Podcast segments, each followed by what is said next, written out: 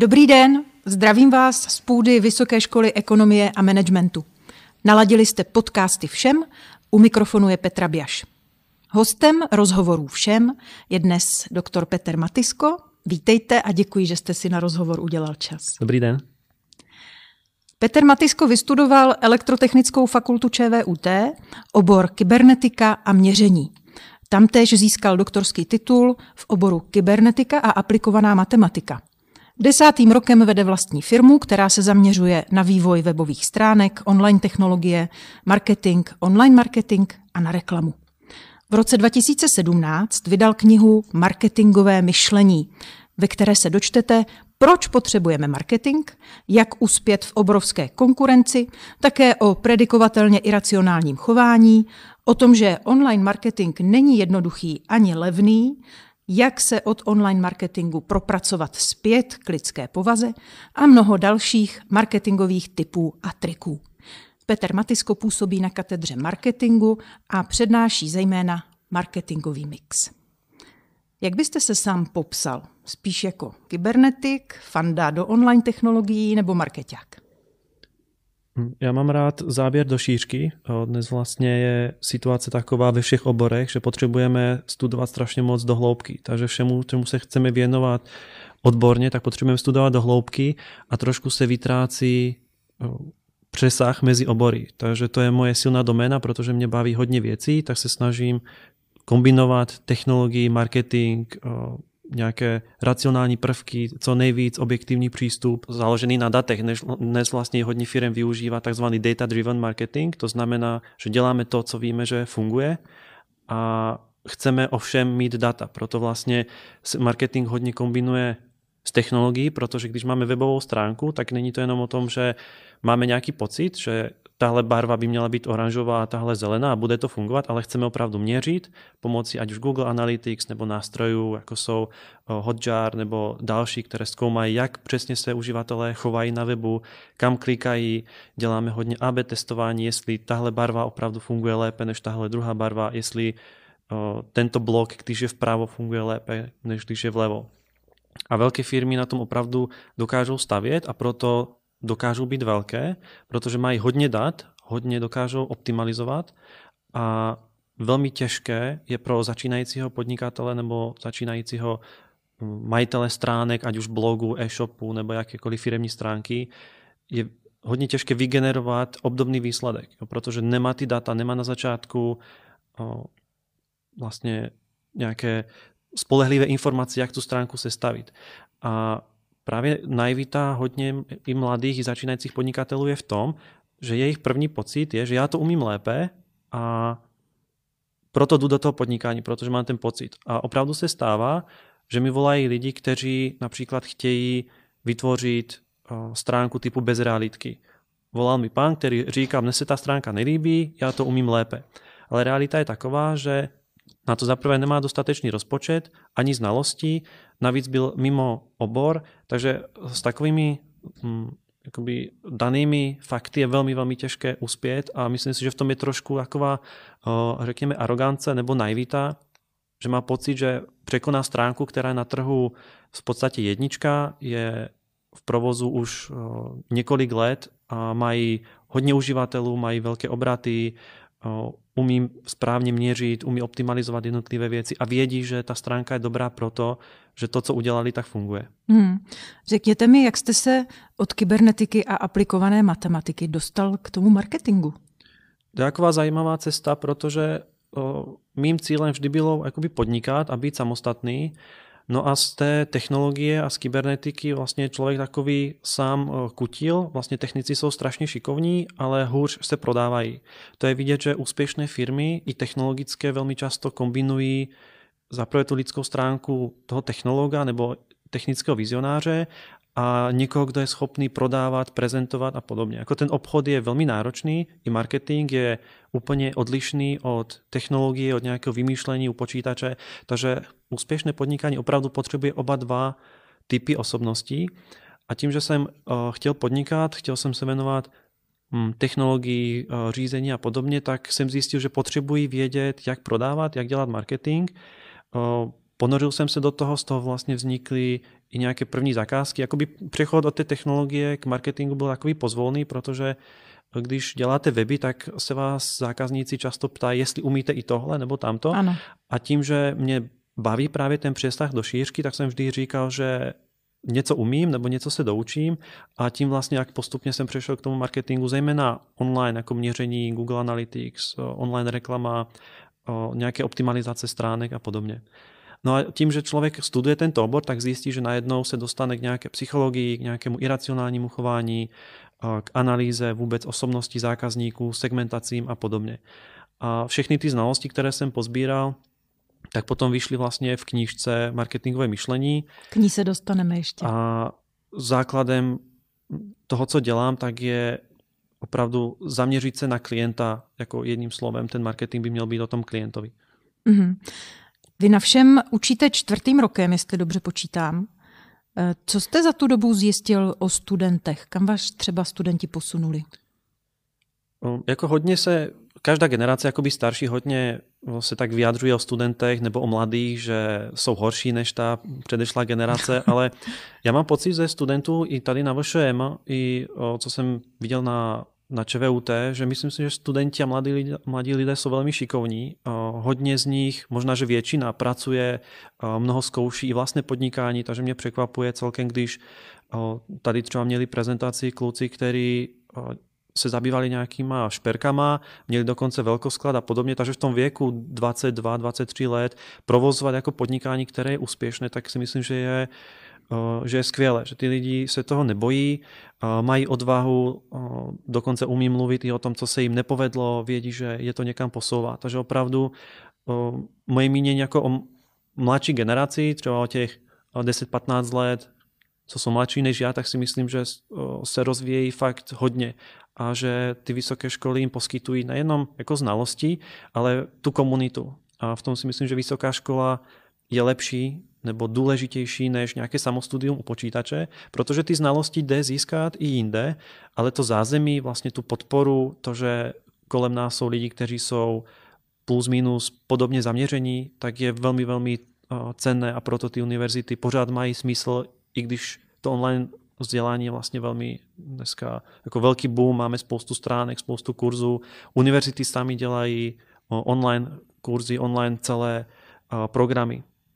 Ale ten lidský kontakt prostě je nenahraditelný. Přesně tak, to si myslím, že je největší devíza a taková jako ukázka toho byla počas lockdownu, že ano. opravdu studenti se už ptali, kdy už půjdeme do školy. My jsme vlastně měli celou výuku online, takže o to vzdělání jakoby nepřišli, ale opravdu se ptali, kdy už konečně můžeme do školy a, hmm. a chybí nám ty lidi, chybí nám kontakt. Takže to je velmi důležité a je vidět, že na první pohled to může vypadat super, že se budeme učit od počítače a nemusíme se hnout z domu, ale ve výsledku nám bude pořád něco chybět. Hmm. A zvlášť mladí lidé se chtějí setkávat, chtějí se seznamovat, chtějí vyměňovat názory nebo zkušenosti a podobně.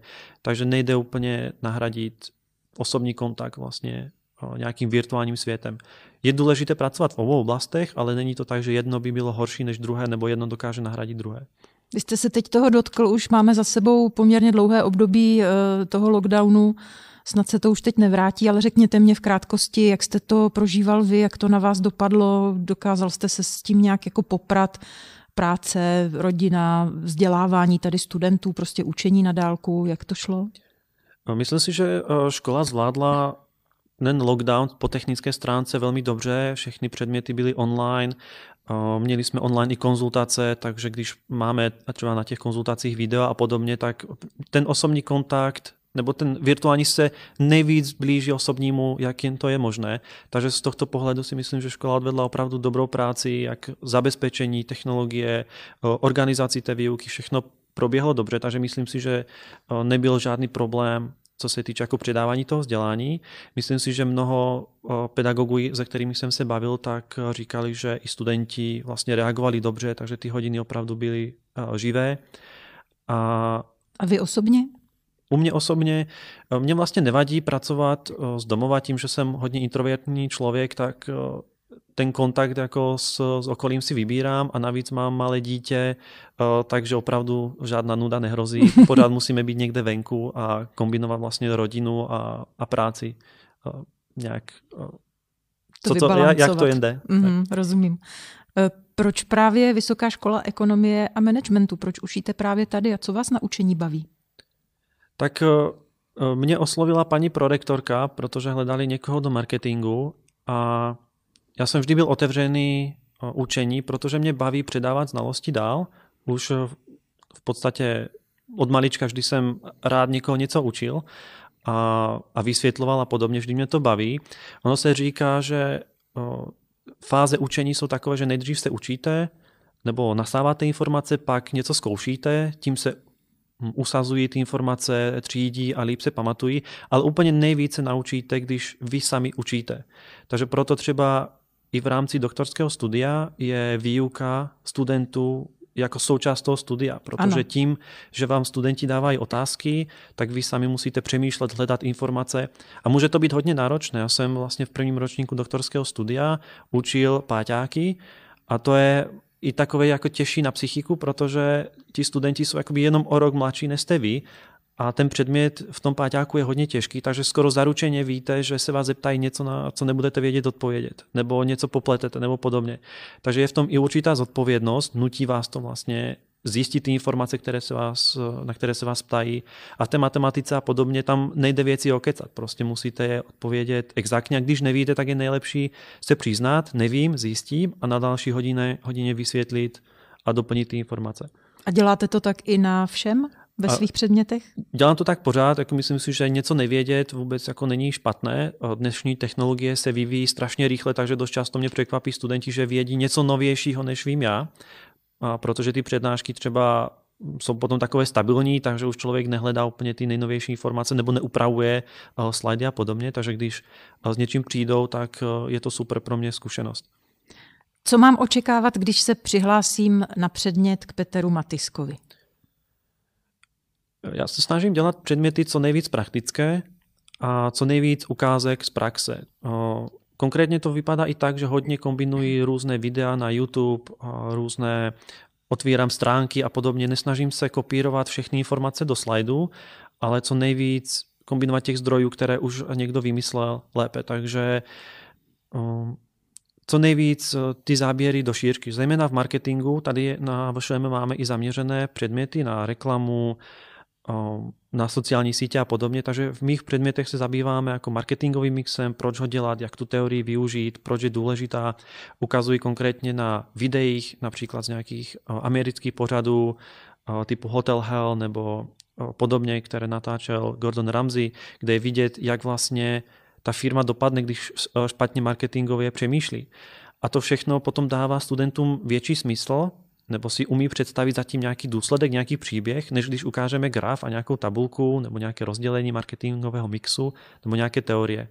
Takže takto se snažím stavět ty přednášky a ty techničtější přednášky typu Google Analytics a podobně, tak tím, že se těmhle věcem věnují, tak opět chci dělat ty přednášky hodně jako cvičení, protože třeba Google Analytics má strašně moc věcí v pozadí, když se podíváte na ten nástroj, tak vypadá hodně intuitivně, prostě proklikáte menu, vidíte, že jsou tam nějaké statistiky návštěvnosti, chování, zařízení, ze kterých uživatelé přišli a podobně.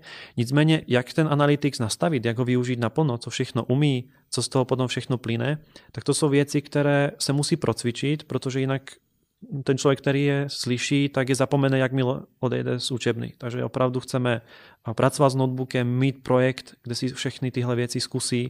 Z toho plyne třeba nějaká větší zátěž, co se týče konzultací, ale to dělám rád, protože ten osobní kontakt se studenty mě opravdu baví, takže běžně máme nějaké skypové hovory v 8 večer nebo podobně, jak to těm studentům vyhovuje a vůbec mi to nevadí, nemusíme, aspoň se mnou nemusí řešit nějaké oficiální konzultační hodiny a podobně, mm. že opravdu se snažím přizpůsobit i v rámci jako volného času. Tak teď jste popsal, co můžou studenti očekávat, když přijdou k vám na předmět. Zkusme tu otázku otočit. Co vy očekáváte od studentů?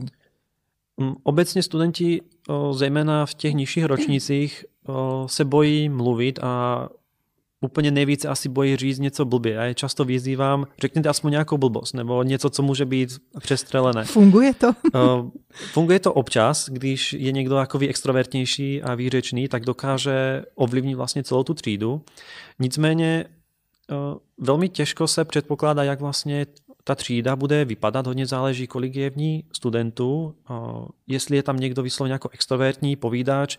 Úplně první přednáška, kterou jsem měl, nebo první předmět, tak tam bylo asi 25 studentů a byli tam mm, dva nebo tři jakoví studenti, kteří hodně povídali a oni opravdu dokázali změnit dynamiku celé té třídy. Hodně se povídalo, hodně se diskutovalo a to bylo super. A pak a další pardon, rok... to byly prezenční nebo To bylo prezenční, mm-hmm. ano. A další rok právě byla na stejný předmět obdobná skupina, 25 lidí a oni byli strašně tiší. Oni si nepovídali dokonce ani o přestávce jako mezi, mezi sebou. sebou. Hmm. Takže hmm. ta dynamika té třídy je úplně jiná a je velmi těžké v takové třídě, kde nikdo nemá odvahu jakoby promluvit, je nějak rozpohybovat a přivést jako k nějakým odpovědím. Takže když... A určitě na to máte svoje metody nějaké. No... A nemusíte je tady říkat. No, jako na každou třídu funguje něco jiného, takže ano. snažím se tak postupně něco zkoušet, ale opravdu někdy nefunguje vůbec nic, že ta třída je tichá. Mm.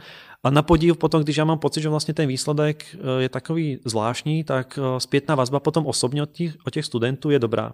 Jenom on, oni opravdu se bojí mluvit, protože na to nejsou zvyklí ze školy nebo z rodiny.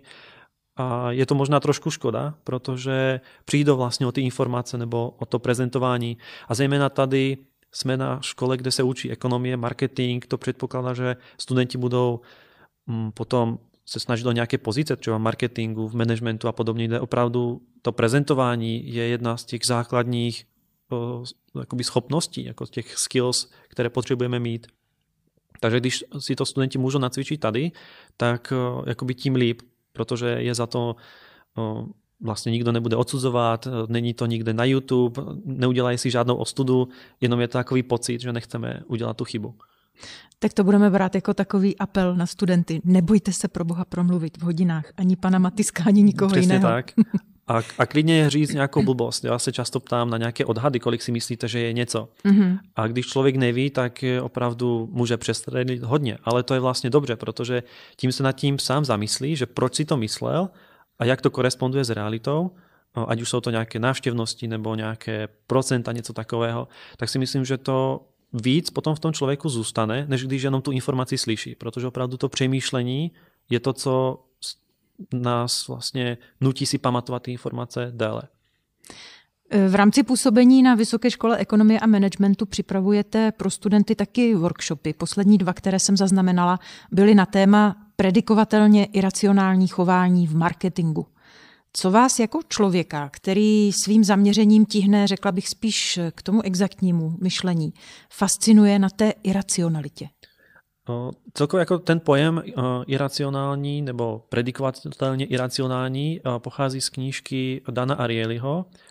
To je autor, který se sumarizoval vlastně různé výzkumy sociologické a různé sociální experimenty a podobně a popsal vlastně to, že člověk se chová většinou uh, iracionálně a že ta iracionalita se opakuje, že my vlastně umíme predikovat ten budoucí výsledek, prostě víme, že když uh, poskytneme dvě volby a jedna je jakoby logická, a druhá je nelogická, tak v mnoha ohledech většina lidí si vybere tu nelogickou.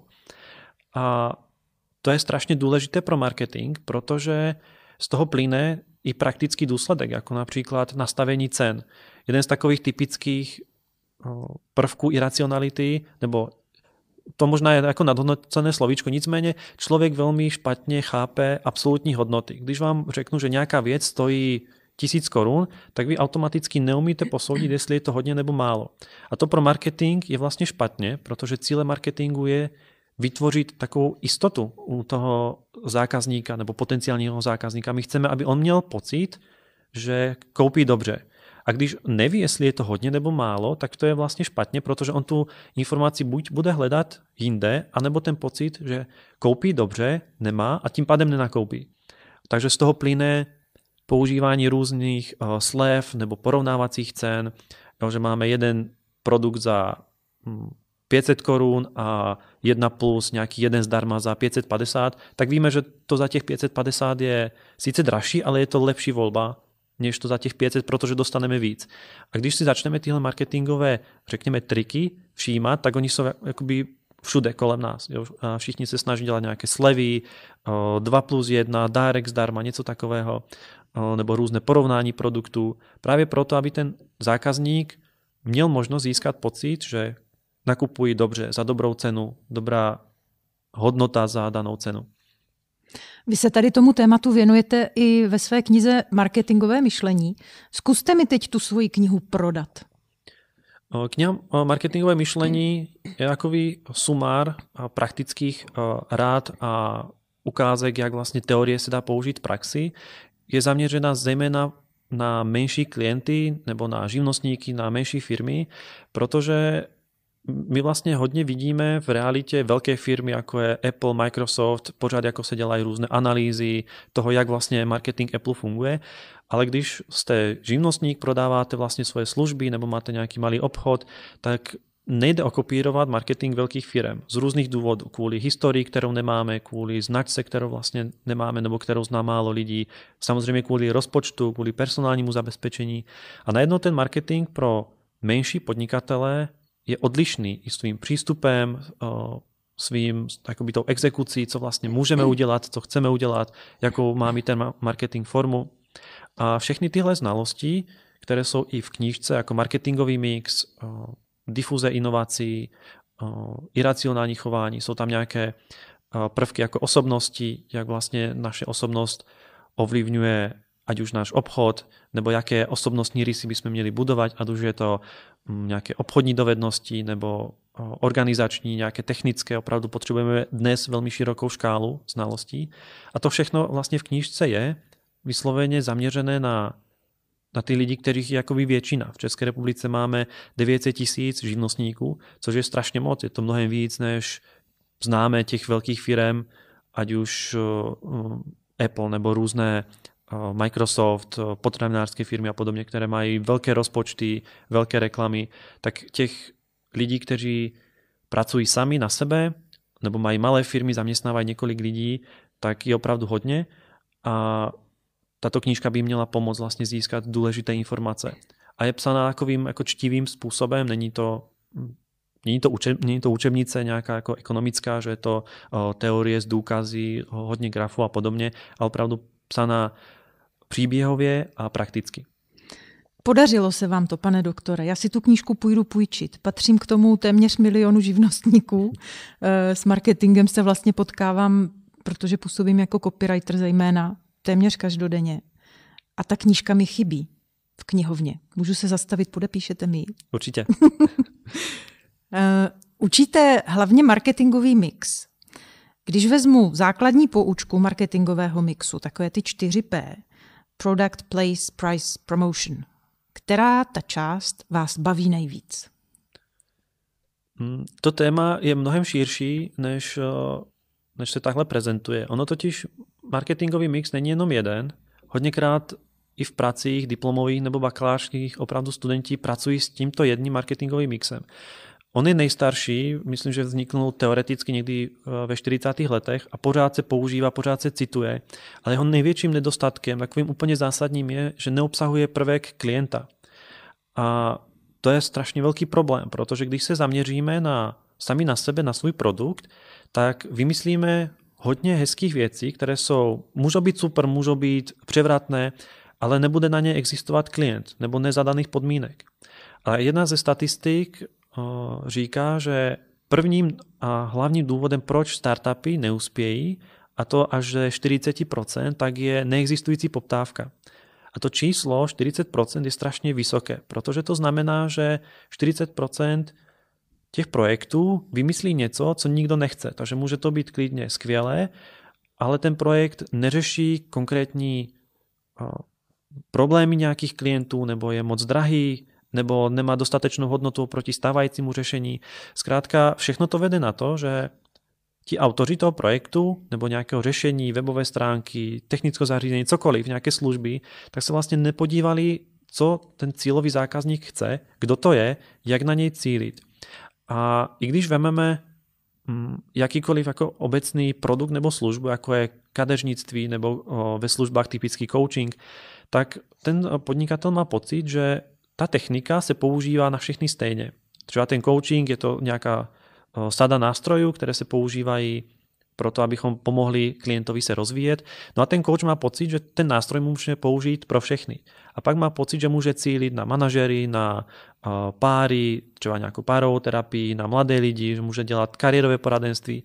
A jakmile začne dělat marketing tahle pro všechny, tak zjistí, že jeho fráze jsou strašně obecné, necílí na nikoho specificky.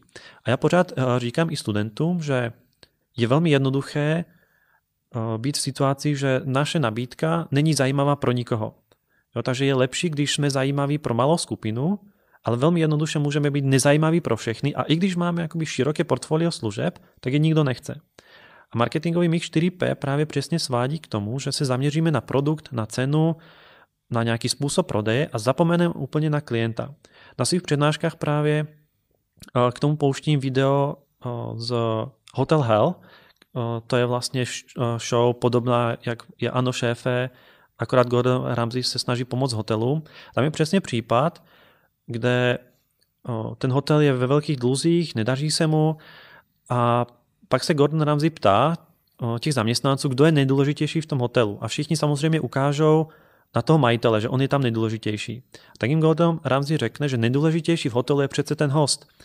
A to video stojí za to, protože je tam takové jako, že zjistíme tu realitu, že najednou si uvědomíme, že opravdu v tom hotelu je host. A i když máte jakoby miliony dolarů, které jste, už asi jste vydělali někde jinde, tak stejně se může stát, že vás ten produkt pohltí natolik, že vlastně zapomenete na, na toho klienta. A samozřejmě ti klienti to vidí, že ten hotel je buď eh, špinavý, nebo moc drahý, nebo je design špatný, nebo není funkční, nebo jídlo není dobré. A jednoduše ta klientela nepřijde. A tohle se stává hodně lidem, ať už eh, tady eh, v Česku jako restaurace, nebo koučové, se kterými se hodně bavím. A je to, je to trošku škoda. A ten marketing, jak se eh, často učí, že to je ten marketingový mix, jsou jenom ty, ty 4 Pčka, tak je opravdu škoda. Je potřeba rozšířit o jiné mixy, o jiné modely, ať už je to 4C, který je zaměřený na klienta, nebo SIVA, který je zaměřený na hodnotu. Takže to je to, co se snažím předat, zejména tento princip studentům, že marketingový mix není teorie, nejsou to nějaké krabičky jako ty Pčka, které vyplníme a, a hotovo a práce je odevzdaná, ale marketingový mix pro mě je způsob myšlení, způsob nahlížení vůbec na trh, na segmentaci, co klient chce, kdo to je, jak s ním komunikovat, jakou hodnotu kupuje, jaké podmínky si třeba klade. Že není, za produkt nemáme jenom cenu, ale máme širší pojem jako náklady. A to může být doprava, že můžeme platit kartou, že máme dopravce, kteří, se kterými máme dobré zkušenosti, nebo kteří vůbec vozí zásilky do naší obce třeba. Ne, ne všichni dopravci chodí často do těch menších obcí například. Někteří výslovně nechtějí českou poštu, takže když jsme u toho checkoutu nebo u té online pokladny a vidíme jenom česká pošta, tak mnoho lidí prostě odejde. Ano, ten... já jsem mezi nimi. já taky, přesně. A to je proto, že i když ta cena za produkt může být nižší, tak najednou vím, že ten balík nepřijde ke dveřím, že musím jít někam na poštu a zejména listopad, prosinec, jak jsou Vánoce, tak na té poště se vždy čeká. A to všechno jsou náklady, které v tom mixu 4P, když máme jednou cenu produktu, tak nevidíme. Prostě na to není krabička, není na to kolonka, kdybychom doplnili eh, zamyslet se nad celkovými náklady, co to toho člověka stojí, převzít ten balík. A těchto aspektů vlastně prodeje je, je strašně moc. Takže 4P eh, za mě je vždy potřeba doplnit o další modely. O to C, toho customer. Minimálně, ano, minimálně C. Jedno. Můžou se na vás studenti obracet se žádostí o vedení bakalářské nebo diplomové práce? Určitě. Obvykle mám skoro vždy plnou kapacitu. Je o vás se, zájem? je zájem a ne, není to jenom jakože o, o mou osobu, nicméně o marketingové marketing. práce jsou hmm. velmi žádané ano. A tím, že tady vlastně ta škola je poměrně velká, ale učíme věci jako management nebo e, lidské zdroje nebo podobně, tak těch lidí v marketingu není tolik. Takže to je výzva ke studentům. Pokud máte někoho, s kým chcete dělat bakalářskou práci, máme tady opravdu hodně, stud- hodně kolegů, kteří dělají různé věci, jako já, nebo s různým e, zaměřením a s různou velikostí, tak rezervujte si to místo co nejvíc dopředu. Trošku výzva pro bakaláře, protože diplomanti mají trošku delší čas na diplomovou práci Aha. a proto podávají ty žádosti dřív a většinou obsadí jakoby kapacitu těch kolegů. Takže třeba... Takže na bakaláře pak nezbude. Přesně tak, na bakaláře nezbude, protože diplomanti žádají nebo podávají zadání do prosince a bakaláři třeba až v lednu nebo v únoru, ale ta kapacita už není, protože končí jakoby najednou Aha. v tom černu. Takže moje kapacita je skoro permanentně plná. Většinou končí tak 2, 3, 4 maximálně studenti počas je, jedného kola státnic, takže to je ta kapacita, která se uvolní, ale většinou už jsem to někomu slíbil. No můžeme zdůraznit, že tady na Vysoké škole ekonomie a managementu se dá ukončit studium třikrát do roka, protože se dá i třikrát do roka začít. Ano. Na jaře, v lednu a samozřejmě v tom klasickém termínu, kdy začíná většina lidí se začátkem toho akademického roku, čili ten září, říjen. To znamená, že vy máte plnou tu kapacitu opravdu třikrát do roka, že stále se na vás obracejí bakalanti, diplomanti? No, v podstatě vždy, když se nějaká kapacita uvolní, tak skoro okamžitě někdo píše a, a zaplní se v podstatě skoro hned. Koby ty státnice teď byly v červnu, takže se uvolnili čtyři místa a ti studenti, kteří trošku přemýšlí dopředu, tak už psali během léta, jestli mám volno. Diskutovali jsme i témata a podobně. Některé jsem odkázal třeba na kolegy, mm. protože tady jsou opravdu jako šikovní lidé, kteří dělají větší projekty. Například já se opravdu zaměřuji na ty menší, na webové stránky, na ten online. A když někdo chce dělat reklamu jako ve větším nebo s větším rozpočtem, tak bych určitě doporučil kolegu Stromka, který má hodně zkušeností s velkými projekty. Takže opravdu tady je výběr velmi jako schopných lidí, kteří můžou třeba i poskytnout data nebo nějaké stáže a podobně. Takže těch možností pro studenty je hodně.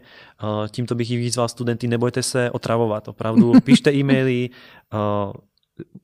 zkuste vždy zjistit, jaké jsou možnosti. Ten člověk vám maximálně odepíše, že teď na to nemá kapacitu nebo nemá ty možnosti, ale určitě jako nikdo nebude se dívat nějak špatně nebo mm.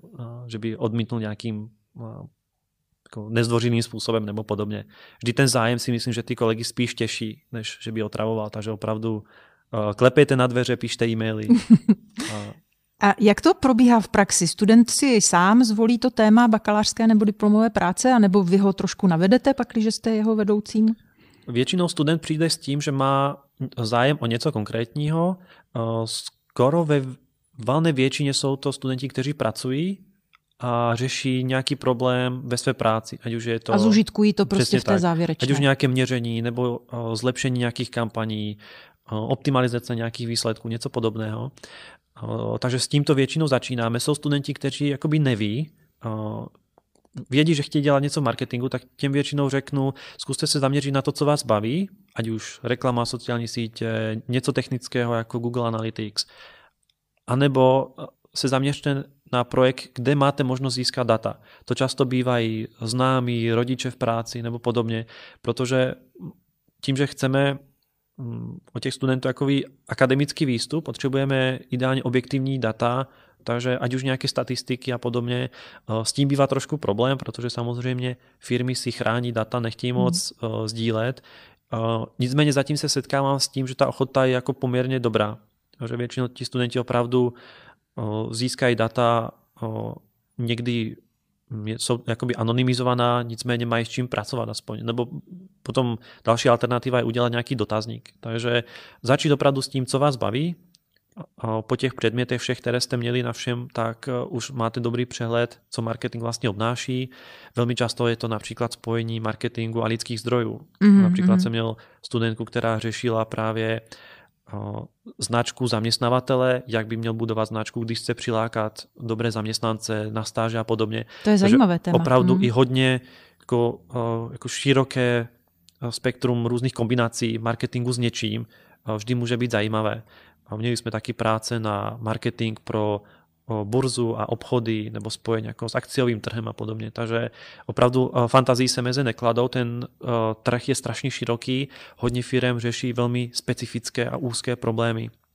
Tak je dobré si vybrat tedy něco, co je člověku příjemné a blízké, protože s tou prací tak. bude trávit určité penzum času, tak by byla škoda se u toho nějak zvlášť trápit a být z toho smutný, protože vy jako vedoucí práce pak byste z toho taky nebyl úplně veselý. Přesně tak. Ono je vidět na těch studentech, kteří to opravdu dělají rádi nebo s takovou zodpovědností. Velmi často jsou to i ti starší, jako dálkaři nebo podobně a s nimi opravdu konzultujeme třeba i každé dva týdny, posílají mi e, každé dvě, tři stránky, které napíšou. Velmi často jim nějak pomůžu třeba s Excelem nebo s nějakými výpočty a podobně. A opravdu mě to těší. Těch studentů bývá menšina samozřejmě, ale je to velmi jako zajímavá práce potom i pro mě, že se hodně naučím. Třeba se musím vrátit k nějaké statistice nebo najdou nějaké statistické rozdělení, které neúplně znám, tak se to musím naučit, abych jim uměl pomoct. Pak většinou to chceme nějak implementovat v Excelu a je z toho velmi zajímavá práce, si myslím, pro oba. A když pracují a můžou ty data potom zužitkovat ve firmě, tak to si myslím, že je jako skvělý výsledek i toho studia. Velmi často to vidíme i na státnicích v rámci komisí, že studenti opravdu implementovali některé z těch výsledků, ať už různé strategie nebo různá forma měření nebo úpravy rozpočtu a podobně. Takže myslím si, že ten výsledek je jako velmi pozitivní pak z toho sami mají radost, protože mohli k něčemu přispět. Hm, dobrý pocit. No, já mám uh, tady z toho vašeho pozitivního přístupu, a teď to vůbec nemá žádnou jako negativní konotaci, naopak, uh, velmi dobrý pocit i v té souvislosti se sociálními sítěmi, které fungují v rámci školy. Já vím, že vy docela často radíte studentům eh, ve skupině všem na Facebooku, třeba s prezentací k obha- právě k obhajobám závěrečných prací, nebo dáváte tipy na zpracování aplikační studie nebo jiných písemných výstupů. Zkusil byste teď, prosím, v pár bodech poradit studentům, které třeba zanedlouho čekají státnice a obhajoby, jak se připravit, na co si dát pozor, čemu se naopak vyhnout, nebo z druhé strany, bez čeho se neobejdou? No, na těch státnicích je no, specifické to, že jsme poměrně ve velkém stresu, jakože na těch studentech, na mnohých je to vidět, takže zaměřit se opravdu na výsledky, na ty pozitivní jakoby eh, přínosy práce, tak aby ten student sám se naladil na to, že ten výsledek je dobrý. Eh, pokud eh, v posudcích jsou nějaké chyby nebo jako výtky, tak je dobré se na ně připravit, opravdu na ty výtky si udělat slide, protože budeme mít pocit sami, že jsme připraveni na tu obhajobu a to nám vytvoří jakové jako dobré zázemí, že nebudeme v takovém stresu, víme, co nás čeká. A u těch prezentací tím, že není moc času, tak opravdu se zaměřit krátce na metodiku, co jsme dělali a jak, jaké výsledky jsme očekávali a potom zaměřit se na výsledky. Jo, opomenout skoro úplně nějakou teorii nebo nějaké široké povídání o firmách. Mnoho studentů začne jakoby strašně ze široka a pak jim nezbývá čas. A myslím si, že je lepší, když mnoho věcí řeknou, než v, te, v rámci prezentace, než když se potom komise doptává. Ale nemusí se bát, že by něco jakoby vynechali nebo podobně, když něco bude chybět, tak opravdu ta rozprava je na to, že ta komise vlastně chce zjistit další informace. Mnoho studentů se bojí, že to je jakové zkoušení jakoby s cílem najít chyby a podobně, ale z mé zkušenosti vím, že tě, ty komise nebo vůbec ty státnice bývají vesměs jako pozitivní a opravdu se snažíme těm studentům pomoct. Rozhodně tady není žádný tlak na to, že bychom chtěli někoho vyhodit. Spíš, co jsem byl svědkem, tak se stává, že jednoho kolegu přehlasují ti ostatní. Jo, že jeden člověk třeba který je v daném oboru, tak by to no, studenta neraději vyhodil, ale ti dva řeknou potom, že to není tak špatné. Takže opravdu se studenti nemusí bát, že by tady byla nějaká velká statistika, že chceme vyhazovat, ono se to někdy dá najít na těch sítích. Opravdu ty státnice jsou o tom odprezentovat svoji práci, předvést výsledky, ukázat, že jsme schopni používat ty věci, které o kterých píšeme, které jsme se naučili. Proto například mě i jako oponentovi nevadí, když není nějaké velké množství dat, že studenti pracují ze vzorky v řádu desítek, ať už dotazníku nebo podobně, tak samozřejmě pro nějaký solidní výzkum je to málo, nicméně cílem práce je demonstrovat, že jsme schopni sestavit dotazník, že jsme schopni interpretovat data a podobně. Takže to všechno vlastně v té obhajobě potom může zaznít. To zní dobře. Já se na ní docela těším. Teda mě to čekáš příští rok, ale možná mě přejde humor. Uvidíme. Jestli nás teď poslouchá někdo, kdo uvažuje o studiu vysoké školy, proč by měl jít studovat právě na všem? VŠM je specifická zejména tím, že se snaží poskytnout co největší flexibilitu. Ať už dálkovým studentům, nebo i tým, no, jakoby těm děnným studentům forma konzultací, forma zkoušení, že můžou přijít vlastně kdykoliv na zkoušku, že to zkouš, zkouškové období jakoby celý rok. A ba i v sobotu a v neděli? O... To na veřejných školách není. Není, no. A, takže opravdu ta flexibilita tady je hodně velká. Pokud už se nějaká flexibilita jakoby z části omezuje, tak je to proto, že akreditační komisi se ne všechno líbí, co tady máme a chtěli by vidět trošku striktnější systém, ať už docházky nebo podobně. Nicméně pořád si myslím, že v rámci nějaké konkurence vysokých škol patříme mezi ty lepší školy, kde opravdu je možné skloubit práci nebo zaměstnání nebo rodinu a, a studování. A hodněkrát slyším i velmi pozitivní zpětnou vazbu právě od, teď jsem měl studentku, která byla mamina, měla děti, měla práci a zvládla vlastně to studium velmi dobře.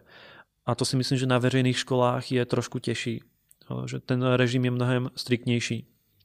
A další pozitivum, které tady vidím, je to, že pedagogové, kteří tady učí, tak velmi často mají i jiné aktivity, ať už komerční nebo na jiných školách, nebo učí různé věci, například tady jsou kolegové, kteří vedou právě velké jako reklamní kampaně, pak máme kolegy, kteří učí marketing a zároveň učí například sociologii, takže jakoby, eh, kombinace toho vzdělání nebo kombinace znalostí, které tady studenti můžou získat, tak je velmi zajímavá.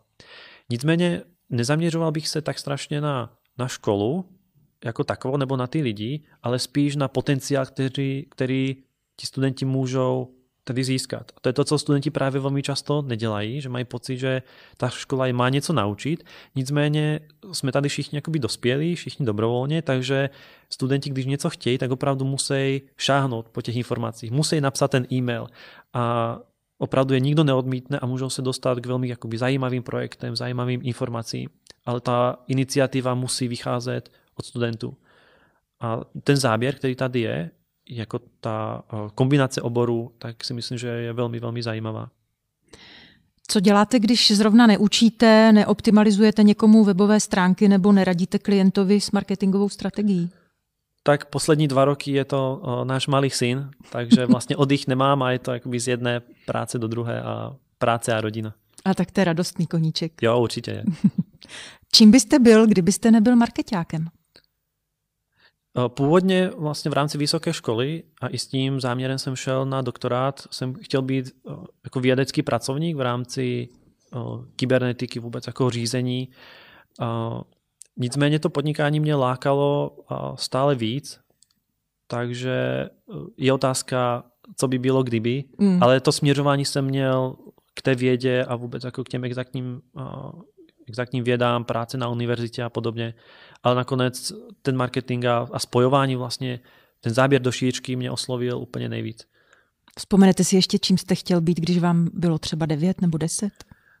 Tak můj děda byl strojvůdce, takže když jsem byl malý, tak vždy jsme byli na železnici a kolem železnice, takže to byl, to byl můj dětský sen. A zůstalo vám to trošku? Určitě, Berete jsem... teď třeba svého chlapečka na vláčky? Jo, pořád. Jsem velký fanda do železnic. Děkuji vám pěkně za rozhovor. Děkuji. Hostem rozhovoru všem byl Petr Matisko z katedry marketingu Vysoké školy ekonomie a managementu. Já jsem Petra Běš, děkuji, že posloucháte podcasty všem a dejte o nich vědět taky svým známým. Hodně radosti ze studia a naslyšenou.